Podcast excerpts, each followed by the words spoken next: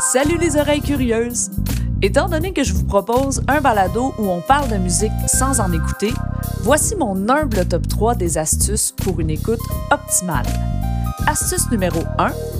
Écoutez la discographie complète de l'artiste en rafale après l'épisode. À force d'anecdotes, on peut juste s'imprégner encore plus de l'œuvre de l'artiste. Astuce numéro 2. Faire pause de temps en temps pour aller écouter la chanson dont on vient de parler. Mais ça, une astuce pour les plus réveillés parce qu'il faut quand même pas oublier de revenir pour poursuivre l'épisode.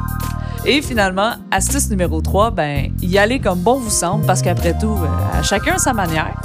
Alors voilà, bonne écoute!